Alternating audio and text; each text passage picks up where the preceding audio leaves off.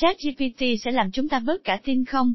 Cách đây vài tuần, ngày 30 tháng 11 năm 2022, công ty OpenAI đã tung ra cho thế giới một sản phẩm trí tuệ nhân tạo ngoạn mục, ChatGPT sau DANI, một hệ thống trí tuệ nhân tạo có thể tạo ra những hình ảnh từ những mô tả viết bằng ngôn ngữ bình thường. ChatGPT có khả năng phỏng theo hầu như hoàn hảo toàn bộ những cuộc thảo luận, hay trả lời những câu hỏi phức tạp bằng cách tạo ra những văn bản có vẻ như xuất phát trực tiếp từ một bộ não con người.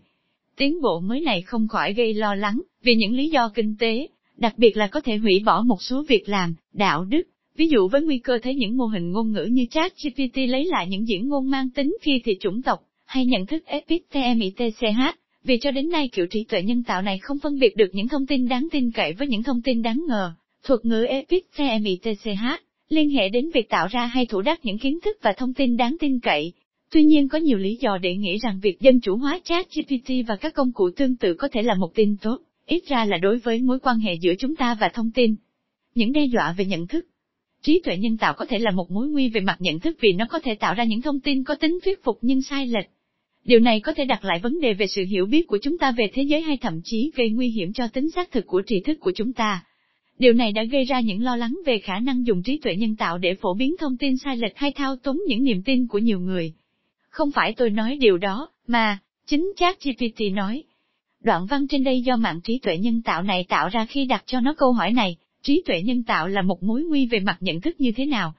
Ta thấy với ví dụ này, những câu trả lời có thể rất thuyết phục. Tuy nhiên chúng hoàn toàn ngu xuẩn. Có khi sự ngu xuẩn ấy đập vào mắt, có khi không dễ phát hiện nó, trong trường hợp này, không có gì nhiều để bàn lại về câu thứ nhất, còn câu thứ hai là một kiều rập khuôn vô nghĩa, đặt lại vấn đề về sự hiểu biết của chúng ta về thế giới, hay gây nguy hiểm cho tính xác thực của tri thức của chúng ta, chính xác là muốn nói gì. Câu thứ ba là một sự ngu xuẩn đơn thuần, trí tuệ nhân tạo này không phổ biến điều gì cả, và có lẽ không phải là những cái thích hợp nhất để thao túng, vì ta không kiểm soát tốt cái mà nó sản sinh ra. Nhưng chính điều đó mới thành vấn đề, phải suy nghĩ để phát hiện điều bí mật ẩn chứa bên dưới, sản sinh ra điều nhảm nhí. Điều cần phải hiểu là chat GPT không được lập trình để trả lời các câu hỏi, mà để tạo ra những văn bản tin cậy được. Về phương diện kỹ thuật, ChatGPT là cái mà ta gọi là một mô hình ngôn ngữ.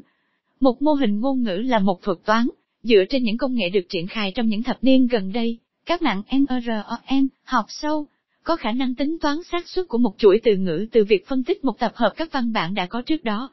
Mô hình này lại càng hoàn thiện khi số lượng văn bản mà nó có thể đọc, được càng lớn. Trong trường hợp của ChatGPT, khối lượng này thật là to lớn vượt bậc. Như vậy, cho một chuỗi từ ngữ nào đó, ChatGPT có khả năng xác định chuỗi từ ngữ có xác suất cao nhất có thể bổ sung cho chuỗi từ kia. Do đó, ChatGPT có thể trả lời một câu hỏi với một cách đáng tin cần thiết, vì nó tính toán câu trả lời có xác suất cao nhất. Nhưng không hề có một logic hay suy nghĩ nào trong câu trả lời này không có gì khác hơn một phép tính xác suất. ChatGPT hoàn toàn không có một chút quan tâm nào đến tính đúng đắn của câu trả lời. Nói một cách khác, đó là cái sản sinh ra điều nhảm nhí. Từ vài năm nay, điều nhảm nhí không chỉ là một từ cảm thán của ANHMI, có thể dịch sang tiếng Pháp là FOTESE, hay FUMSTRIE, mà còn là một khái niệm triết học, từ khi triết gia Harry Frankfurt trình bày chủ đề này trong một bài báo, rồi trong một quyển sách trong những năm 2000. Ngày nay, chính những nhà nghiên cứu rất nghiêm túc về tâm lý học, triết học, khoa học thần kinh hay khoa học quản trị quan tâm đến bullshit. Khái niệm đã được làm cho phức tạp hơn nhưng, ở đây ta có thể giữ lại định nghĩa gốc của nó. Bullshit là sự thờ với sự thật. Đó không phải là sự dối trá, người nói dối quan tâm đến sự thật, nhằm bóp méo nó tốt hơn. Còn người tạo bullshit không quan tâm và chỉ tìm cách lôi cuốn, điều nó nói đôi khi đúng, đôi khi không, không hề chi, đó chính là trường hợp của chat GPT vô cùng tài tình, khi nó không đáp ứng thật chính xác thì ta cũng không nhận ra, hay không nhận ra tức thì. Có phải đó là một công cụ siêu việt sản sinh ra bullshit, mọi người đều có thể tiếp cận, rất đơn giản để sử dụng. Đúng là có điều đáng lo lắng. Không quá khó khăn để tưởng tượng rằng công cụ này sẽ được sử dụng một cách rất đơn giản như thế nào bởi những người biên tập nội dung ít thận trọng để tạo ra thông tin. Hơn nữa chat GPT dường như có thể đánh lừa cả những chuyên gia học thuật về chính những chủ đề của họ, thói xấu và đức hạnh về nhận thức. Vấn đề liên quan là một dạng đạo đức trí thức nào đó. Trái với một ý kiến rất phổ biến, việc tạo ra và thủ đắc các kiến thức khoa học hay không, không chỉ là một vấn đề về phương pháp, đó cũng là một vấn đề đạo đức. Các triết gia nói về các thói xấu và đức hạnh trí thức hay nhận thức, Chúng có thể được định nghĩa như những đặc điểm về tính chất gây trở ngại hoặc ngược lại tạo thuận lợi cho việc thủ đắc và tạo ra những thông tin đáng tin cậy. Tinh thần cởi mở là một ví dụ về đức hạnh nhận thức, chủ nghĩa giáo điều là một ví dụ về thói xấu. Những ý niệm này là đối tượng của những bài viết về triết học ngày càng dồi dào từ đầu những năm 1990, nhận thức luận về đức hạnh. Lúc đầu chủ yếu là kỹ thuật, vì đó là định nghĩa nhận thức một cách đúng đắn. Ngày nay những công trình này cũng liên quan đến các vấn đề về nhận thức của thời đại chúng ta, thông tin sai lệch, tin giả, đặc biệt là tin nhảm nhí, bung xít và tất nhiên là cả những nguy hiểm do trí tuệ nhân tạo gây ra. Cho đến gần đây, các nhà nghiên cứu về nhận thức luận đức hạnh khi thảo luận về những hậu quả về nhận thức của trí tuệ nhân tạo chú ý nhiều nhất đến DEPFAKS, sản phẩm công nghệ giả do trí tuệ nhân tạo tạo ra, các video hoàn toàn do trí tuệ nhân tạo kiểu DANI tạo ra và có thể đưa ra những nhân vật rất thật trong những hoàn cảnh dung tục hoàn toàn tưởng tượng nhưng hấp dẫn vì tính hiện thực. Những bài học rút ra từ những suy nghĩ này về DPHEI thật ích lợi để suy nghĩ về những tác động có thể có của ChatGPT, và có lẽ để giảm nhẹ một tình trạng bi quan có phần quá đáng.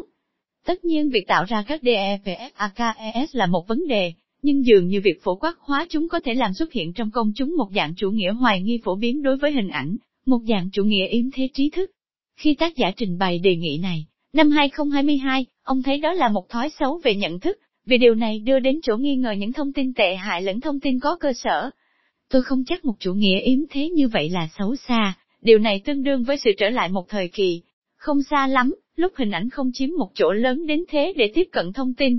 Tôi không có cảm tưởng rằng thời kỳ này trước những năm 1930, đặc biệt xấu xa về mặt nhận thức. Dù như thế nào, chủ nghĩa yếm thế này đến lượt nó thúc đẩy sự phát triển của một thứ đức hạnh về nhận thức, một sự nhạy cảm nhất định đối với kỹ thuật số, giúp phân định một cách đúng đắn giữa điều có lợi và điều có hại trong vô vàng hình ảnh và video lan truyền trên Internet. Một sự nhạy cảm với kỹ thuật số như vậy cũng có thể được khơi dậy bởi ChatGPT.